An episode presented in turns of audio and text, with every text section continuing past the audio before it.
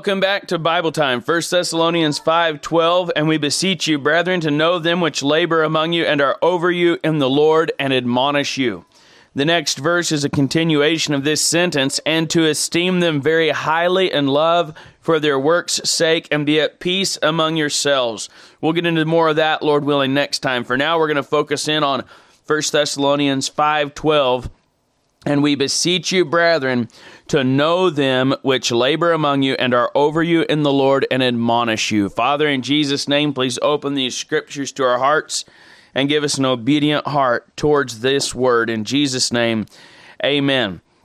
So there's three parts here of those that you should know. The first is which labor among you, then they that are over you in the Lord, and then they that admonish you. These three, the three that apply to those people, three different aspects that apply to those that you are told to know.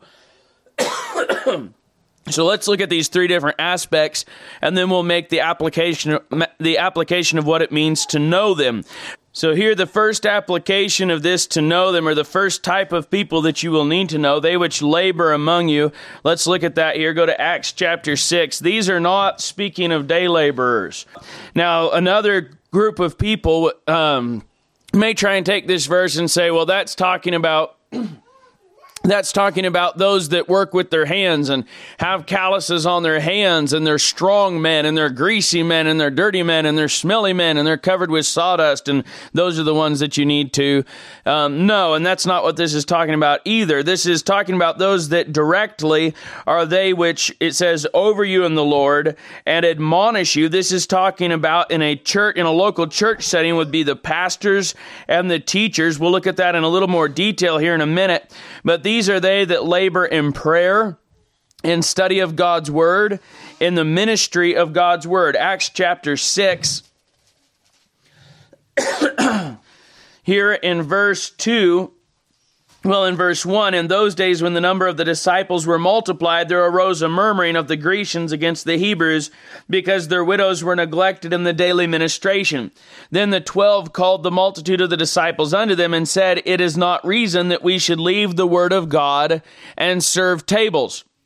Wherefore, brethren, look ye out among you seven men of honest report, full of the Holy Ghost and wisdom, whom we may appoint over this business, but we will give ourselves continually to prayer and to the ministry of the word. Here's an example in the Bible of those that were laboring among them. These men, these apostles, um, the 12 apostles there, minus Judas, so you have the 11 and then you have Matthias, who was elected there in chapter 1 um, who was numbered with the 11, but did not attain to that because Christ did not call him. At least that's how I understand it. I know some good men that differ on that. But in any case, the um, here these apostles are giving themselves continually to prayer and to the ministry of the word, to prayer and ministry of the word. Go to Second um, Corinthians 6 1. We need to get our um, heads on straight here. In general, we have two classes of Christians. You have your white collar Christians and your blue collar Christians, and this is generally true, generally has been true down throughout the ages. And we tend to build our doctrines and our understandings of the Bible around our own personal context context. And what we try and do a lot of times without meaning to is try and make the Bible favor our class. So you have the blue collar doctrines, and these, they don't recognize a preacher as a real preacher unless he's got calluses on his hands and has black dirt and grime and grease under his fingernails, and he's got sawdust in his ears. But then you have the white collar class, and they don't recognize a preacher that has calluses or that has black fingernails. They think that you've got to have a piece of paper on the wall, a degree, and that you've got to go to school and you've got to all, do all this. And they favor a preacher who sits behind a, a, desk every day and does everything from behind a desk. And usually you'll have these two groups and they'll kind of split and go separate ways. And usually more of the white collar type people will go to the church with a white collar pastor and more of the blue collar people will go to church with a blue collar pastor. And that's not necessarily wrong in and of itself. But the problem is whenever we use these things to give to make schisms amongst the body of Christ and to despise others who don't do it like we do it. Now we've got problems. So he's not talking about labor as being carrying a pickaxe. He's not talking about John Henry with two hammers in his hands. He's talking about those that labor in prayer and study of God's word. By the way, I know some blue collar preachers who labor in prayer and study of God's word and with a chainsaw and a pickaxe and a sledgehammer. And I know some white collar preachers who labor in prayer and in study of God's word and they sit behind a desk and they push pencils and they're kind of flabby and they have no calluses and I've known both to be godly men, and I've known both to be losers. I've met both that are losers. You can meet a man who sits behind a desk and he puts in 70 hours at the church house, and to him, the church is nothing but an incorporation. It's a business to be run, it's a financial institution to make gain off of the people, and his entire life and his financial security are the main agendas on his heart and mind whenever he goes to church to work there at the church house. And I've known blue collar men who are just as worthless, who think that because they, because they're a preacher, they're entitled to some kind of extra respect and they won't take a dime from the church house, but they strut around like a big cock rooster in the hen yard and try and lord it over everybody else. And they're full of pride because they work hard and they think that working hard exempts, exempts them from all their pastoral duties and they don't actually do the work of the ministry. They don't stay in prayer. They don't stay in the word and they bring a bunch of trash to the pulpit on Sundays. And this is this is common throughout the land what they bring is a bunch of leftovers. They pick up a bunch of freezer meals. They get themselves together some uh, somebody else's outlines, somebody else's books, somebody else's sermons. They get their little devotionals and they find some stuff to read and they don't pray and they don't seek God's face. They just get up and they ramble on and on and they drone on and on giving all these other pre-prepared meals with no anointing and no power of God. And it's an offense to Almighty God when such is the case. And by the way, there's white collar people who do that too, as far as the using other men's messages and not using their own. And I'm not saying a man can't get help from another man's message. We're all preaching the same Bible. But what I am saying is if you are not going to God to get a message from the Lord to bring to your flock, you ain't worth your salt. You've got to get a message from God or you don't deserve to stand in the pulpit. You shouldn't be going to get messages from men.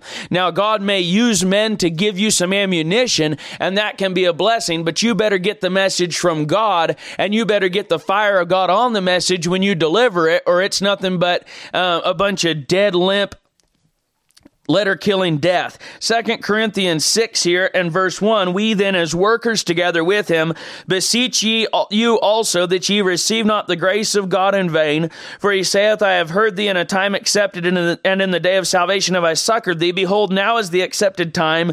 Behold, now is the day of salvation, giving no offense in anything that the ministry be not blamed, but in all things approving ourselves as the ministers of God here are the ministers of God, these that were beseeched and entreated and in fact admonished by Paul in 1 Thessalonians 5:12 to know.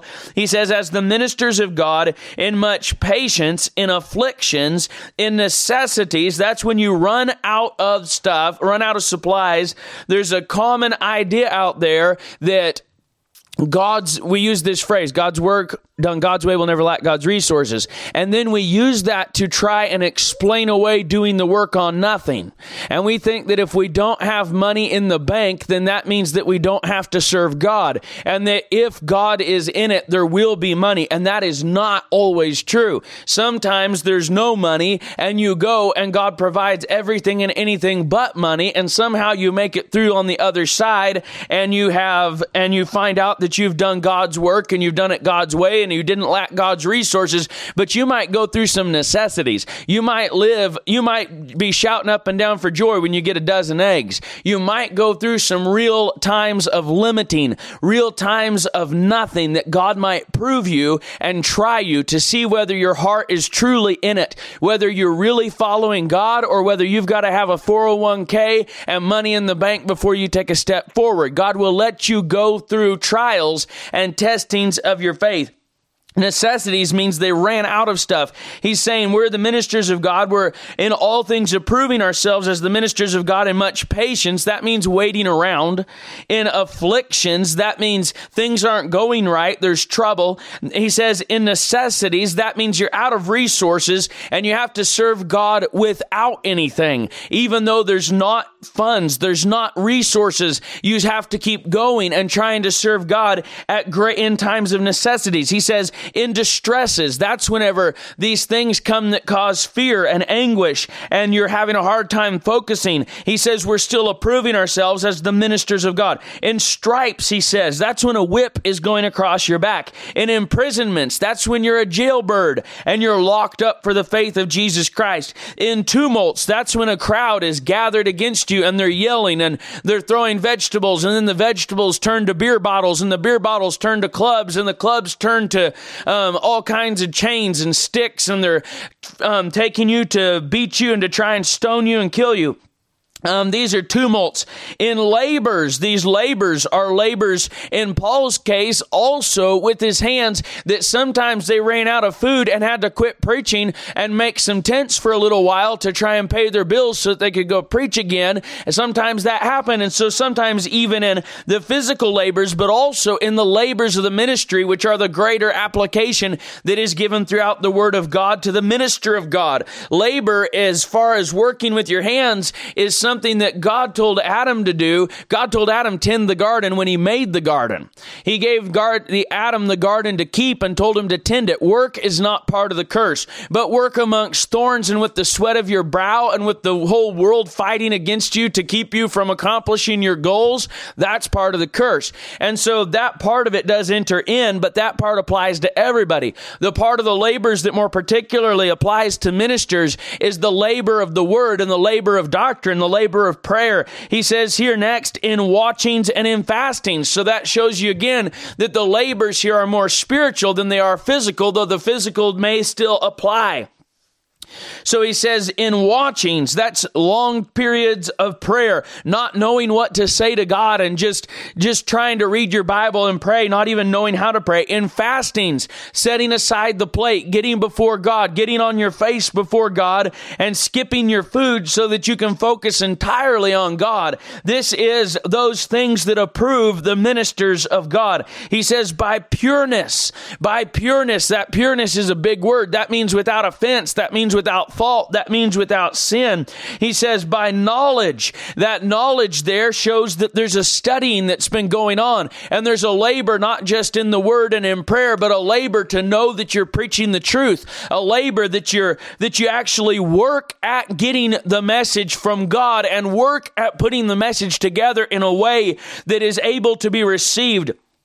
A message, preparing a message is kind of like preparing a meal. And many of you know what it's like to have somebody that's disgusted with you, um, or just doesn't care anymore, or is depressed, making you a meal. And if you're ever in that condition, you know what it's like. Whether you've gone through a restaurant and you got that cook that's at the end of his rope and he's had it and he's ready to quit. And when the food comes out, it looks like it'd, it'd be about fit to feed to a dog. Or whenever somebody at the house is depressed and they're trying to make food food for everybody, but their mind's not in it and their heart's not in it. And the eggs are green and crispy and the, and the biscuits are doughy and the gravy's clumpy and everything's just not right. And that's what a lot of churches have getting served up in their pulpits every Sunday. A bunch of clumpy gravy, a bunch of doughy biscuits, and a bunch of crispy green eggs. And they're not getting the, the word by knowledge. It's not studied out. It's not thought out. It's not carefully examined. It's just slapped together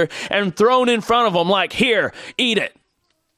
And so here he says, in their minister, they're approving themselves as ministers by knowledge. It is not holy to be ignorant. It's not holy to be erudite, to be well versed and well um, studied, eclectic in your reading. It's not, it's not holy to know a lot, but it's not holy to know nothing. Both of these are pits that you fall in. A lot of times the white collar crowd of Christians will exalt the erudite, the man that brings an illustration from Aesop's fables and um, from the Iliad and from Homer, and then he brings an illustration from some other obscure historian, and he talks about theologians from 500 years ago and he fills his messages with all this extra fluff and they tend to exalt that stuff. And a lot of times the blue collar crowd just wants some spit and yell. They just want noise and spit. And if the preacher spits real good and yells real loud, they think they've been to church, whether he really said anything or not. And this is a, this is a grievous charge to lay at the feet of some preachers and some churches because a lot of churches, the preacher gets up and spits and yells the same thing he spit and yelled last week and the week before and the week before and the week before and the week before. He just uses a different jump off text at the start of his message every week.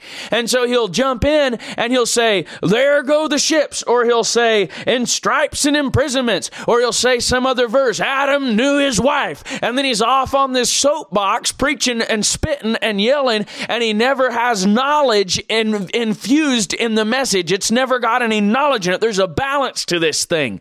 There's a balance here. It's not, it doesn't make you holy to be ignorant, and it doesn't make you holy to be studied. But if you're going to approve yourself as a minister of God, there needs to be some knowledge. There needs to be some careful study involved in it. So he says, by pureness, by knowledge. And boy, I jump on that one because it's not as convicting as that pureness. That pureness one, boy, that can hit me right between the eyes. How pure am I? How pure are my, are my heart's motives? How pure are my thoughts? How pure am I whenever I'm in my study and nobody else can see what I'm thinking, what I'm doing? How pure am I? How pure am I behind the scenes? How pure am I in my, in my thoughts about myself? How pure am I in my thoughts about God? He says, in all things, approving ourselves ourselves as the ministers of God. He says, by long suffering, by long suffering. So the minister of God bearing long, suffering long with people. If you are going to minister, you are going to suffer. Yea, and all who live godly in Christ Jesus shall suffer persecution. He says, we're proving ourselves as ministers of God by going through the persecution, by standing in the face of it, by enduring, by holding fast the faithful word in the face of great opposition position. He says, This is approving us as ministers. These are the labors of a minister. Did you know the labor of a minister might be sitting in a jail cell? Boy, that's not much labor. Not going to get good calluses sitting in a jail cell. Not going to make a good paycheck sitting in a jail cell. But a godly minister that gets thrown in jail is laboring in the jailhouse if he's a godly minister. He's laboring through his persecution and long suffering. It says, by kindness. Is kindness labor? Oh boy, it sure can be. Sometimes you just want to poke somebody right in the eyeball, or you just want to slap them in the face. You just had it. you are done with stupidity. You're done with um, the sarcasm. You're done. I had a man the other day, um, Brother Michael Kime was preaching, and this man, he's he gets up and he gets closer and closer to Michael the whole time. He's saying, You roll on, roll on, roll on. I think it's time for you to shut up. I think it's time for you to shut up up for 45 minutes. He kept it up. I tried my best. I prayed. I thought about going to talk to him. The Lord just had me sit there and amen, Brother Michael, and try and back him up through it. We got done with that um, preaching, and Brother Michael confessed that man was telling him it's time to shut up, and it was time. His time had run out. The man had been saying it for 45 minutes. Brother Michael said, In my flesh, I just wanted to keep on preaching. But God said, No, you don't. You shut her down. So Brother Michael obeyed the Lord. Praise the Lord. Brother Michael went up to that man and smiled and shook his hand and tried to be nice to him.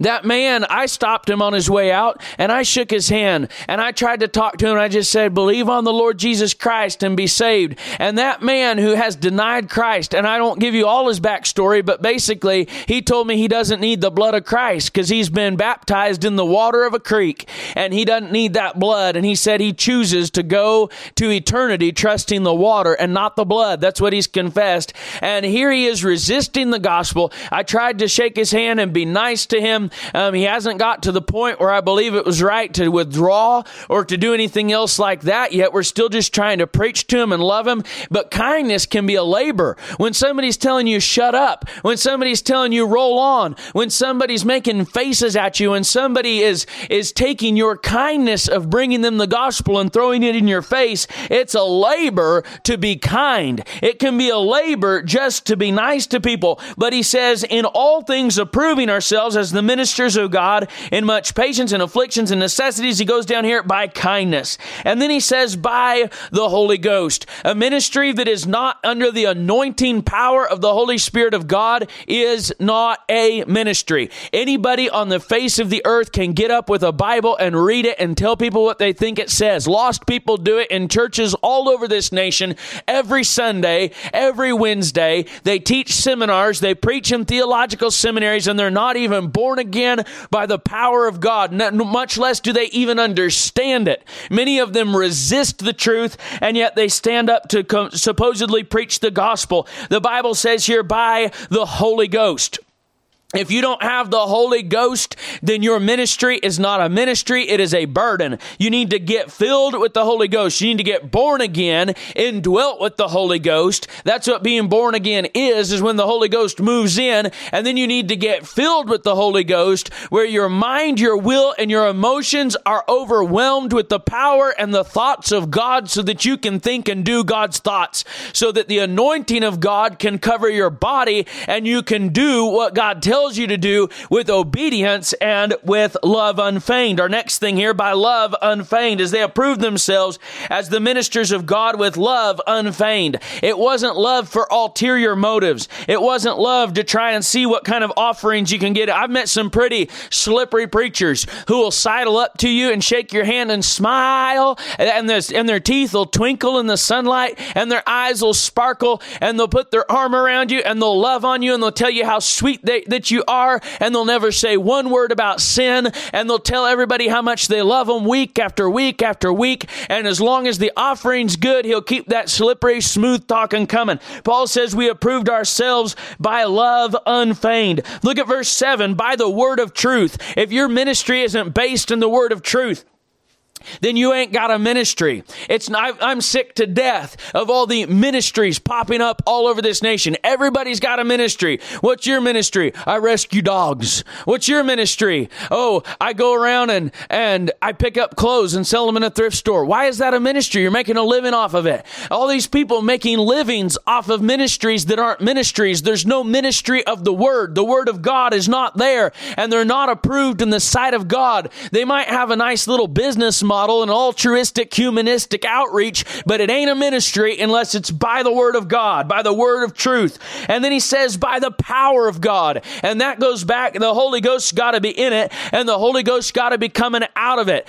When the power of God comes on, that's when the Holy Ghost has moved through somebody and is now operating outside of that person on the people around the other around that minister. And that's the power of God coming. As many as received him, to them gave he power power to become the sons of God. The power of God is what changes lives, and the power of God's got to be on a ministry. And I'm not talking about quitting dope and quitting smoking. I wish some people would keep right on smoking and get saved. A whole lot of people quitting smoking, and then they go and they go bust hell wide open with um, because they quit smoking and they think they're saved now. They quit drugs, they quit drinking, they go to AAA, they do all this stuff, and then they think they're going to heaven, but they've never been born again by the power of God God, they need to get saved. It would be better to get saved and smoke and drink and dope and do the works than it would be to quit it all and go to hell. Now, if you get saved, God's going to quit a lot of that stuff for you. He's going to break you loose of that stuff. But a lot of these things, these ministries, we go and we make people repeat a prayer and then we take them through this whole um, series of programs and accountability partners to try and prop them up and prove that they're really saved when they're not. And we help them break their addictions and get back on the right track and get a good job, but they're not saved. They're not born again. They've never repented of their sins and believed the gospel. Now, and that's called the social gospel, by the way, and it's a scourge to our nation. He says, by the armor of righteousness on the right hand and on the left, by honor and dishonor, by evil report and good report, as deceivers and yet true, as unknown and yet well known, as dying and behold we live, as chastened and not killed, as sorrowful yet always rejoicing, as poor yet making many rich, as having nothing yet possessing all things. This is the minister. This is the labors of the ministry. Go to Second Corinthians chapter chapter 10 and look at verse 8. He says, For though I should boast somewhat more of our authority, which the Lord hath given us for edification and not for your destruction, I should not be ashamed. He's telling them, if I wanted to, I could boast of my authority. Now, this concept that these which labor among you have authority is a lost concept in our day. We don't believe preachers have any authority. We don't believe ministers have any authority because Jesus said, He that is greatest among you, let him be as your servant. So then we just push them aside and wipe our feet on them like we do Christ. And by the way, that's how we receive Christ. You wipe your feet on God's servant, you're wiping your feet on Christ. Now, here in chapter 11, these with authority, go to verse 23.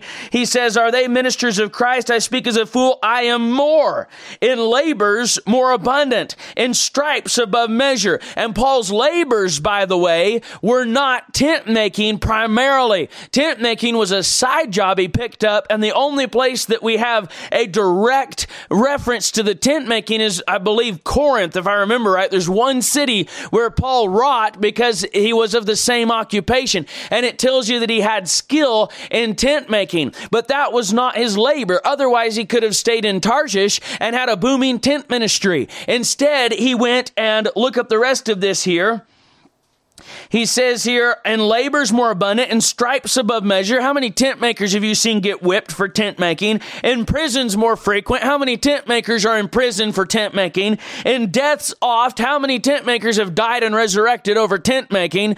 This tent making thing has been blown out of proportion. It's a truth in the Bible, but let's get it balanced and in its place. Of the Jews, five times received I forty stripes, save one. Thrice was I beaten with rods. Once was I stoned. Thrice I suffered shipwreck. A night and a day have I been in the deep, in journeyings often, in perils of water, in perils of robbers, in perils of mine own countrymen, in perils by the heathen, in perils in the city, in perils in the wilderness, in perils in the sea, in perils among false brethren, in weariness and painfulness, in watchings often, in hunger and thirst, in fastings often, in cold and nakedness. Verse 28. Beside those things that are without, that which cometh upon me daily, the care of all the churches. Who is weak and I am not weak? Who is offended and I burn not. If I must needs glory, I will glory of those things which concern mine infirmities. So here's the apostle Paul, and here he is laboring, here he is preaching, here he is sometimes making tents, here he is sometimes sitting in a jail cell, here he is sometimes being stoned to death and raised from the dead, but always approving himself in kindness, always approving himself in long suffering, always approving himself by the Holy Ghost, by the power of God, by the word of truth, preaching the word unashamedly, carrying on with the work of the gospel, even though the whole world is against him. And this is one of those which labor. This is the hallmark. This is the measure. This is the goal. This is what you should look for in a preacher, in a gospel worker. This is the measure. The measure is not how much money he can fundraise or how nice his car is, how big his house is, how many people listen to him, how many people follow him on Facebook. We just read the measure of the labors. By the way, a man that's laboring hard is often well known yet not known. Didn't Paul say that in his list? Not known, yet well known. That means a few people know him really well because he's poured his life into them because they were willing, but most people don't know him at all. And his name doesn't mean anything to the big shots in the world, but there's a few faithful saints that love him, love him unto death and would give their right arm for him. Now it says to, to know them which labor among you and are over you in the Lord. In Ephesians chapter 4 and verse 11, we have these five ministerial gifts given by Jesus Christ as gifts to the church. And he gave some apostles and some prophets and some evangelists, some pastors and teachers. Now we've looked at this a little bit whenever we touched on there's apostles at the, in the start of First Thessalonians and we looked at that. You can go back and look it up to get a better study. I'm not going to study that out right now. The Bible's clear in Revelation that there are 12 apostles of the Lamb, not 13, not 14, not 17, not 144,000. There's 12 apostles of the Lamb. There are only 12. There will not be more than 12. There can only be 12. And there were only 12 that were handpicked by God. This is why continually I'll go back to it. And again, I don't want to fuss with anybody over this. I'm just trying my best to preach the Bible as best I can. But that Matthias didn't make the cut is evident by the fact that God picked Saul of Tarshish. And God made him the 12th. He took Judas's bishopric and we can move on from there. If I'm wrong about that, God will straighten me out. But in any case, there's 12. Whether I'm right about which one's the 12th or not, that doesn't matter. There's 12. Whatever anybody's opinion is, there's 12. That means there's not room for you to be an apostle of the Lamb out there. And anybody that tries to pretend to be an apostle of the Lamb is a phony and a fraud. There's 12. Tell them the seats are filled up. They say, well, they died. What about succession? Jesus said, he that believeth in me shall never die. They're not dead. And by the way, I've got the 12 apostles of the Lamb right now in my hand in the 66 books of the authorized version Bible, perfectly preserved for me today. And here they are ministering to me and ministering to you, and all the authority that I can derive um, to preach the Word of God is vested, first of all, in the apostles by Christ and passed down to us to operate in. Without the apostles, you wouldn't have the Word of God. The Word of God are your apostles. Next time a Mormon asks you, Where are your apostles? hold your Bible up in their face and say, Right here.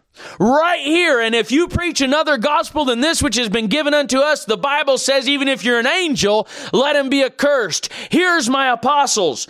Now, the apostolic ministry in this, in the, that Paul carried out of going into places where Christ is not preached and establishing churches from nothing is an apostolic vocation. It's a type of work that is an apostolic work. And so vocationally, missionaries who are true missionaries and following God are working under the 12 apostles of the Lamb in an apostolic type of work, and that is what apostolic ministry is. And in that sense, that's true apostolic ministry today. All this slap you on the forehead stuff is um, apostles of hell, apostles of Satan with lying wonders and much deceivableness.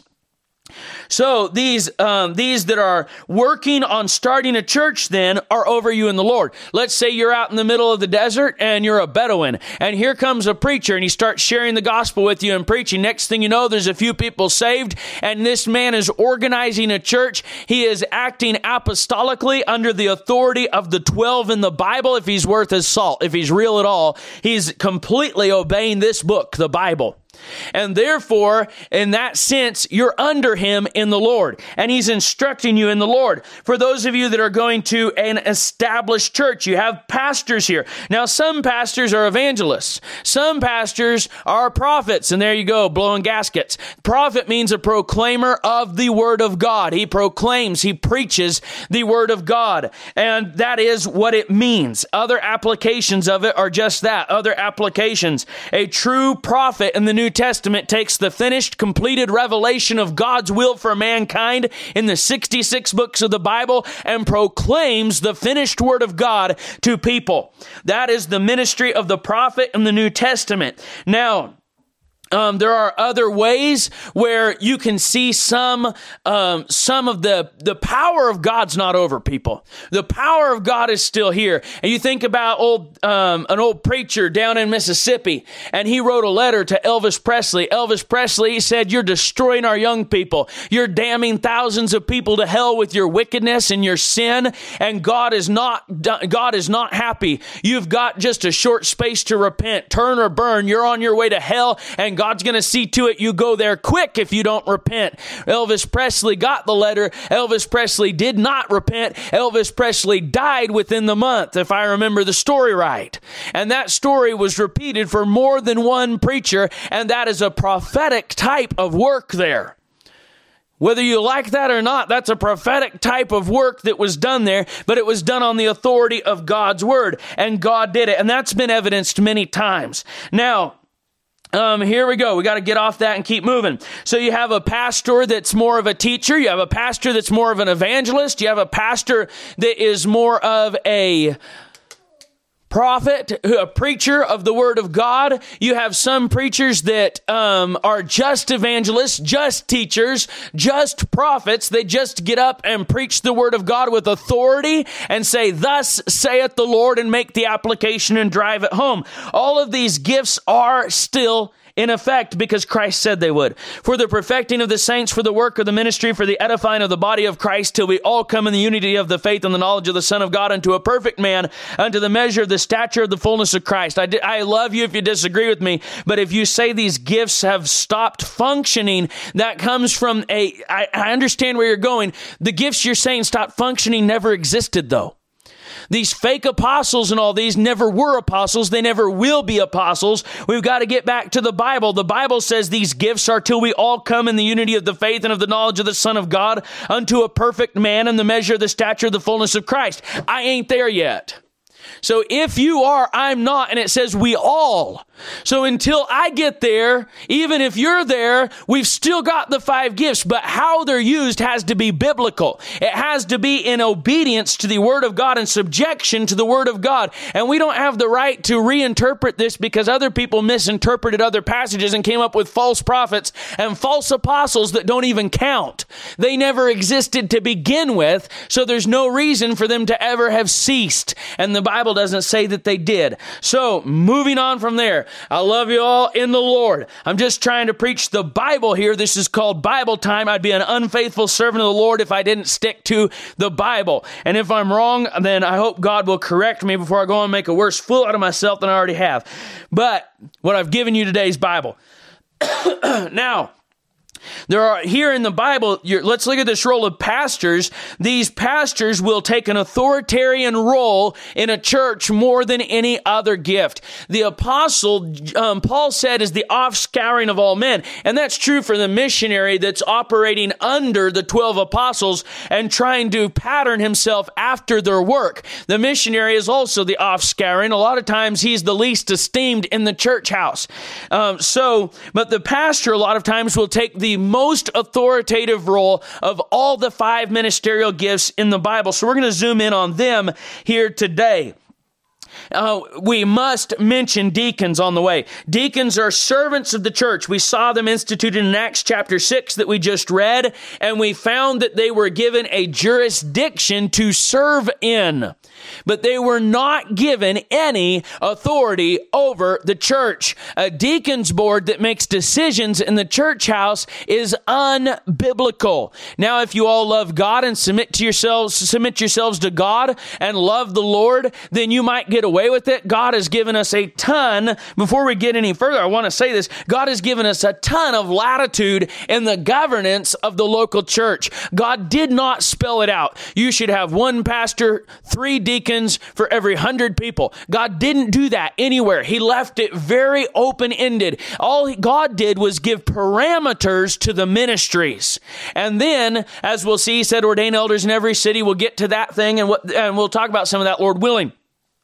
God gave parameters and he gives the church huge amounts of latitude in how it structures itself. Just like in the family, which is a completely separate and independent uh, um, organization, if you will, from the church. God instituted the family before he ever brought about human government. Family is the building block of society. And the father's the head of the home. The mother is under the father, but over the children. God set up the parameters. If you don't do it God's way, you will suffer for it. However, you divert from God's plan, you will suffer for it. You won't be what you could be for God. So, deacons are servants in the church. They are given a dedicated, delegated jurisdiction over which they have limited authority as a servant, as a helper to the church. There is nowhere in this Bible that you can find a deacon having any authority in the church general other than as a layman, as a normal man. That's God's way all these deacons ruling it over pastors are out of line. That is wrong. It is not God's way. A deacon in such a case is in rebellion to God's plan. Now, a lot of deacons don't even know any better. A lot of deacons, they got elected to the deacon board. The deacons always ruled over the pastor. The pastor's always submitted to it, and they just don't even know any better, and they just keep on going that way because they think that that's the way it goes. That comes from a representative form of government mindset. That's called American constitutional government in the church house, and it's not supposed to be that way. The church house is not America. It's not a government. It's a church, and Christ is the head of the church. Christ is the chief pastor, the chief shepherd. There is no other at the head. And I want to say this straight, gun barrel straight right now, as straight as I can possibly say it. Any pastor that sets himself up as the head of the church is doomed for a fall because Christ is the head of the church and he will share his glory with no other. It is unbiblical and therefore wrong to call the pastor the head of the church. I understand where a lot of people go when they do that. I, and I can give you some grace there. I understand where you're coming from. I, I understand what you're trying to do. And I agree with the idea that you're trying to um, stay under authority and promote the authority structure that God gave, but it's wrong. It's wrong. It's wrong. It's wrong. In no way is the pastor ever the head of the church ever in any way. No pastor, no deacon, no layman, and definitely not your grandma are ever supposed to be the head of the church. Christ Jesus is the head of the church. Period. End of story. Full stop. Change your verbiage. Change your vernacular. Change the way you talk about it if you're using that because it is wrong and it steals glory from Christ and he will not share his glory with another. By the way, over exalting your pastor sets him up up for failure. You raise your pastor up, you overexalt your pastor, and you stand a high risk of God removing your pastor because his glory he will share with no man. Yes, you must follow him. We're about to get into that. We're looking at this authority. He says to know them which labor among you and are over you in the Lord and admonish you. And we're going to look at that pastoral authority here because these are they that are over you in the Lord. And it's a real thing. Pastors have authority in the flock. And if you get out from under that authority and buck against that authority and rebel against that authority, you'll bring upon yourself wrath and condemnation. You better understand pastoral authority. It is a real thing. But if you over exalt your pastor, you are in for a train wreck and a fall, and your pastor is too. Somebody's going down in the church that worships a pastor. I've seen it before, and I'll probably see it again, and it strikes fear in my heart every time I hear about it, or if I hear a preacher online or something talking about being the head of the church. Oh, God have mercy. You don't usurp God's position. Nobody ever. You get out of that seat and give it back to God and don't give it to anybody else.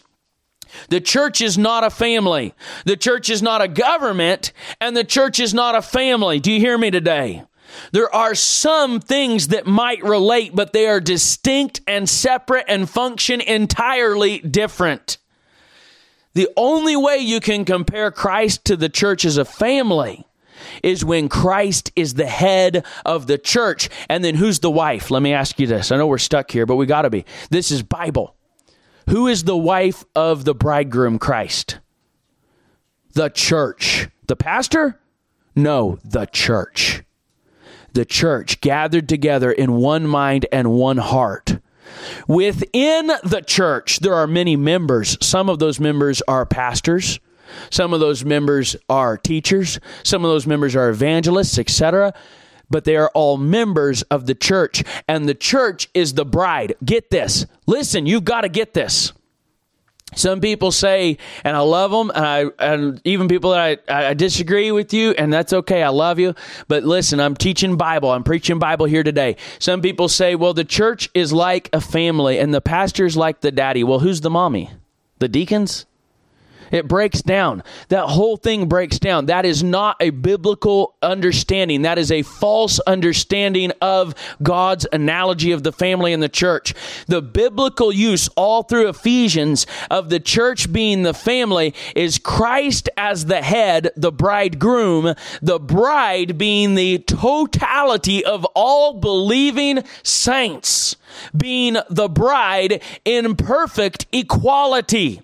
The pastor is not higher than the lowest widow in the church, but the pastor has a delegated office from Christ, and with that office comes authority, and he must execute his office or he's not being a faithful pastor. And that means he has to take authority in the church. And if you fight that authority, then you're fighting God. But this is where that would be. That's one brother to another brother. That's biblical. Christ is the head. The church, and if you would use the sense universal, is the ch- all the totality of believing saints is the bride. The local assemblies of the body of Christ, the local churches that are in that are all individual units, are operating as brothers and sisters in Christ. Jesus said, "Call no man your father on earth." Don't let popish Romanism get into the church house. It's gotten into church houses, it gets in the church house, and as soon as you make the pastor the head of the church, you have Nicolaitanism coming into the church. The preacher is not better than the two year old toddler sitting in a dirty diaper. He's just a man. But the two year old does not have authority or jurisdiction, has not been ordained by God to lead the church, and the pastor has. So you better less listen to the pastor, and you better not obey that two year old. This should be basic, and I, and I hope it is. I know this is such a stumbling block for so many people. But listen, if you get this wrong, you are toast. You're done. If you think the pastor's the head of the church, your, your usefulness for God will be diminished significantly. You'll be crippled your whole life. If you're a pastor, you'll be crippled, and your church will be crippled. If you're a layman, you'll be crippled because you will not have the guts and the backbone to be your own self before God God, to be an individual Christian, to get your own leading, to read the Bible yourself, teach the Bible to your family, even if you don't see things quite eye to eye, you need to be man enough to go gently to the pastor, ask him his reasons, and at least hear him out on it. By the way, the pastor doesn't have to hear you, and that's where we're going here with this to know. We'll get that in just a second. So, pastors here, we got to jump this. We got to keep moving. Help me, Lord go to First Peter chapter 5. There are um, three primary words um, used for pastor in the Bible besides pastor. We're going to look at the first one here and sec- as it, it's First Peter 5. And here he uses the word, well, it's not the first one that I wanted, but um, so here we'll look at, let me get there, First Peter 5 and verse 4. I want to look at this first. And when the chief shepherd shall appear, ye shall receive a crown of glory that fadeth not away. So here, the chief shepherd indicates that the pastor is an under shepherd. And the Bible talks about pastors as shepherds. In fact, pastor means shepherd. But here he says in chapter 5, verse 1, the elders which are among you, I exhort who am also an elder. Now I know that that verse, look at chapter 5, likewise ye younger, or verse 5, submit yourselves unto the elder. Yea, all of you be subject one to another. Another place that we'll look at here in just a moment in Titus says um, to ordain elders in every city.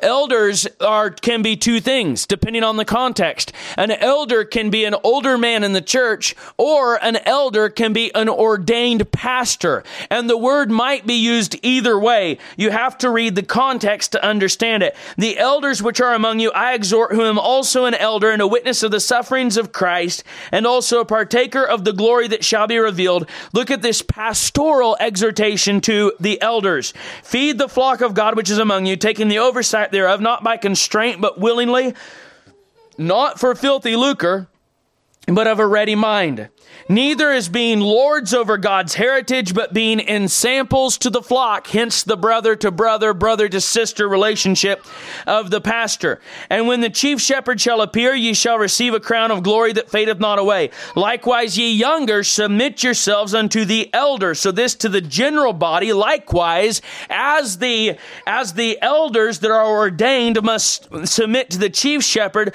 so must the younger Christians submit themselves to the elder Christian And then he goes further, yea, all of you be subject one to another. That means elders be subject to the youngers. That means husbands be subject to wives. Wait a second, wait a second. That can't be true. In its proper place, it is true. The wife is subject to the husband in the home, but the husband must submit himself to the needs of the wife in order to properly lead her. Lord, help us today. He says, "And be clothed with humility, for God resisteth the proud, and giveth gra- but and giveth grace to the humble. Humble yourselves, therefore, under the mighty hand of God, that He may exalt you in due time, casting all your care upon Him, for He careth for you." So here's this call to the shepherd, the pastor, who's the shepherd, who's the overseer of the church, also called an elder. Now go in your text to 1 Timothy three. 1 Timothy chapter 3. We're not going to read all these qualifications for a bishop. This is a true saying. If a man desire the office of a bishop, he desireth the good work. And he goes on here and, um, let's see here.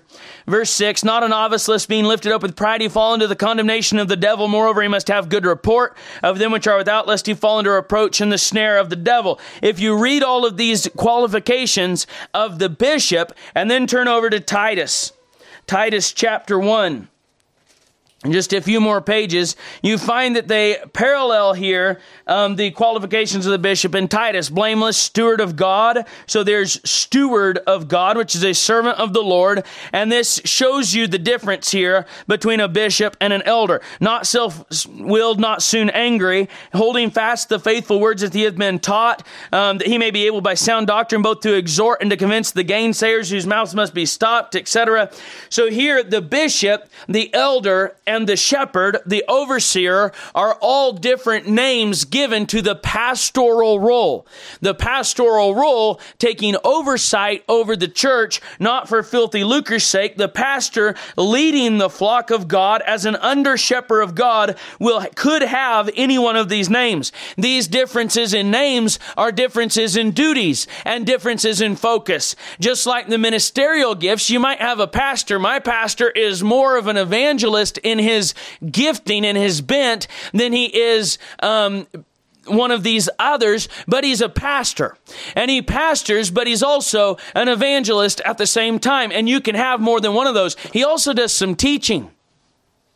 You're not limited necessarily to one or the other. Different times call for different jobs to be done. And the different ministerial gifts have more to do with jobs than office, than the office being some kind of title conferred on you. It's a lot more about getting the job done than it is about being able to lord it over the flock with a fancy title. So this word bishop deals more with the leading, um, let's look at it here in Titus. He says a bishop must be blameless as the steward of God.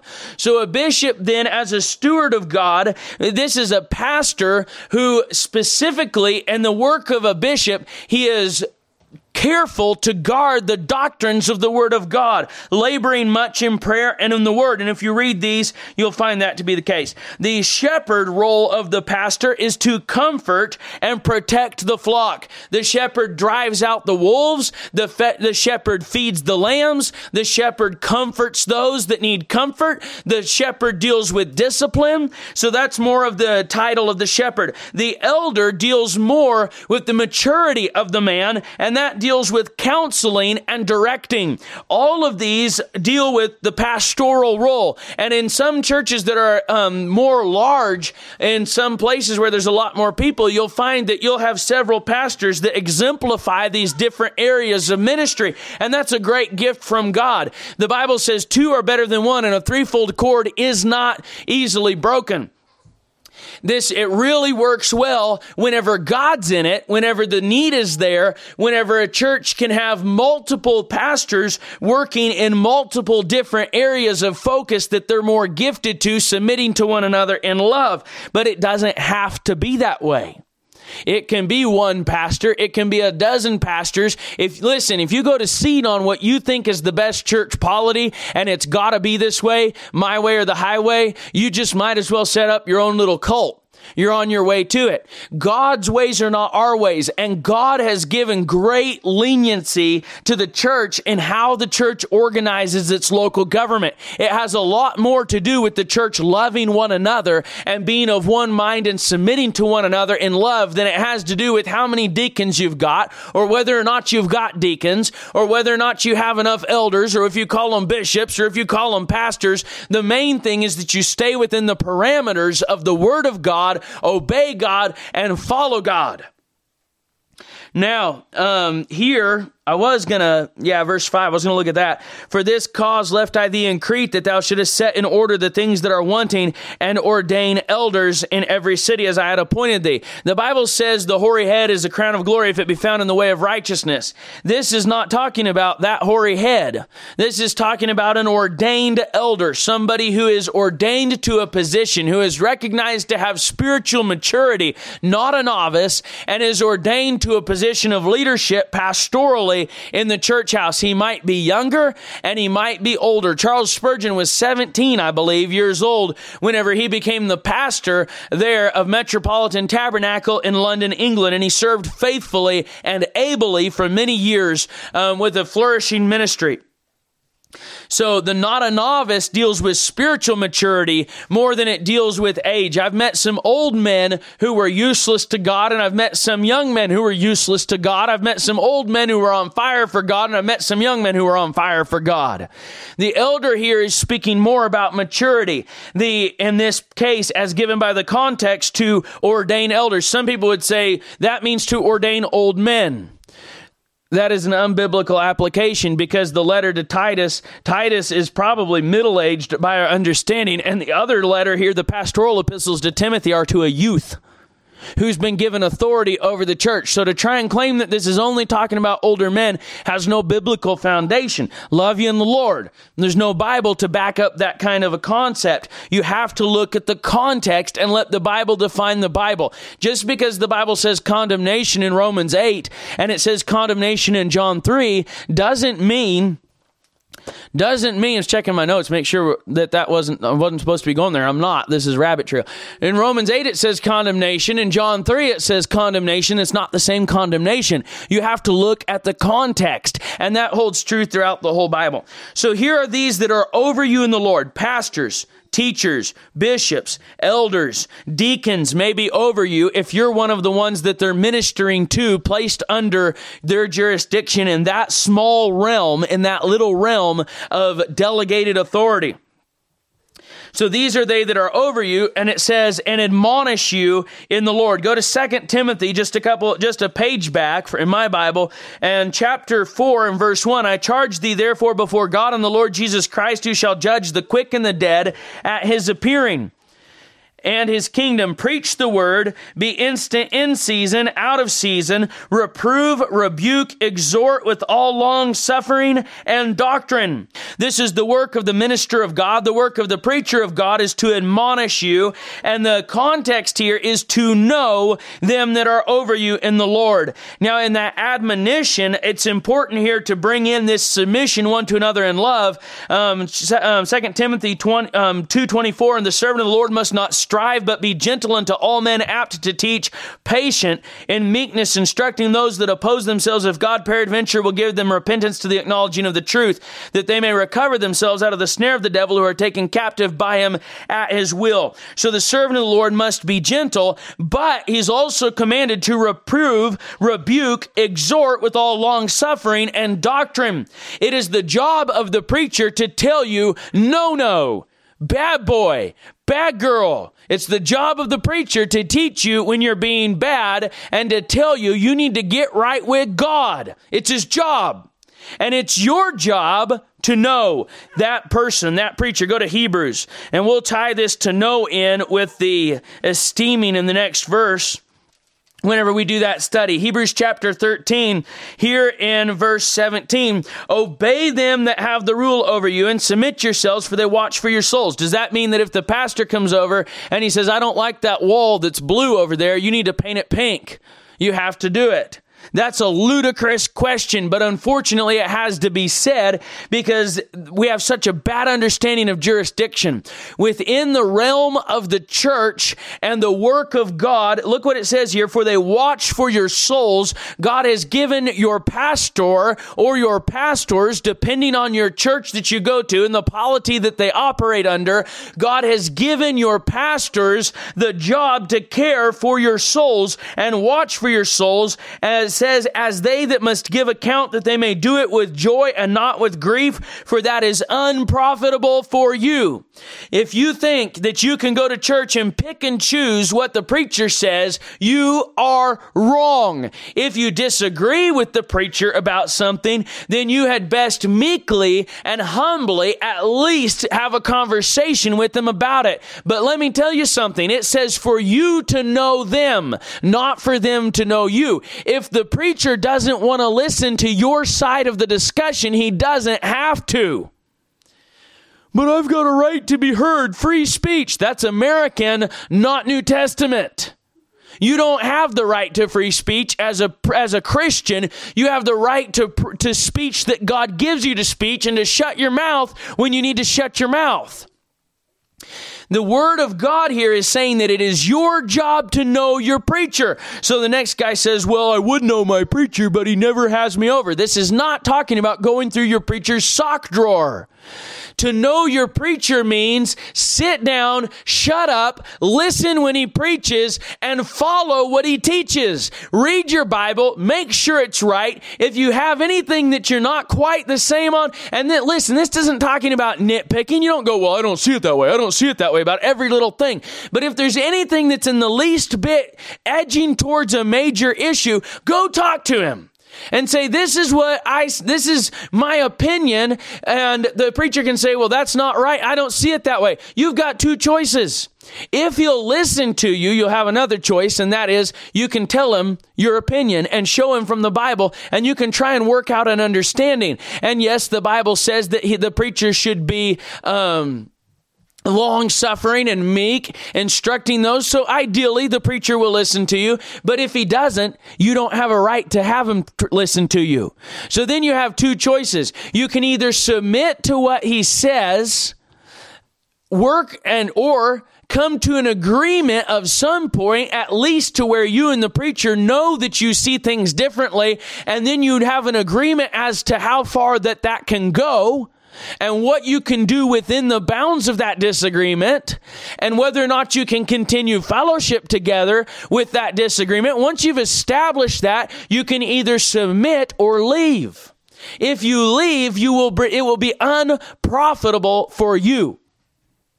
If the situation's bad where the preacher's really bad wrong on something that really matters, you may have to leave and it may be right to leave and you may have to get out of there. That does happen too. That's not what I'm talking about. When it says it's it says here to know them which labor among you, it is telling you that it is your job to submit to your pastor. It is your job. That doesn't mean that you have to be a lemming. It doesn't mean that if they say pink is blue, you jump up and down saying pink is blue, pink pink is blue, pink is blue, blue, blue, and get your little pom poms out and become one of these stupid lemming cheerleaders that shouts hooray every time their pastor speaks and never even thinks about it until their church goes off into heresy and with their pastor leading them off to drink Kool Aid somewhere because they'll never speak up whenever he leaves the Bible. Listen, you're not to be a lemming, but you are to know your preacher. I don't know how good a job I've done, if, it, if I've done a good job at all. But this text here today puts the burden and the weight on the people of the church to know their preacher's doctrine and understand him. And it is not the preacher's job to have to understand you if he doesn't want to. So if you feel, oh no, the preacher didn't give me 17 hours to discuss all of my doctrinal differences and all the reasons I think he's wrong and try and convince him of my arguments, you're in the wrong. And if you've approached your pastor that way, it's going to be unprofitable for you because they have to give account for your soul. You treat your pastor that way, you're on your way to trouble. It's your job to back him up, to help him out, work it out if you have a little disagreement about something. But overall, we'll look at it next. It says to be at peace among yourselves, esteem him highly in love for his work's sake.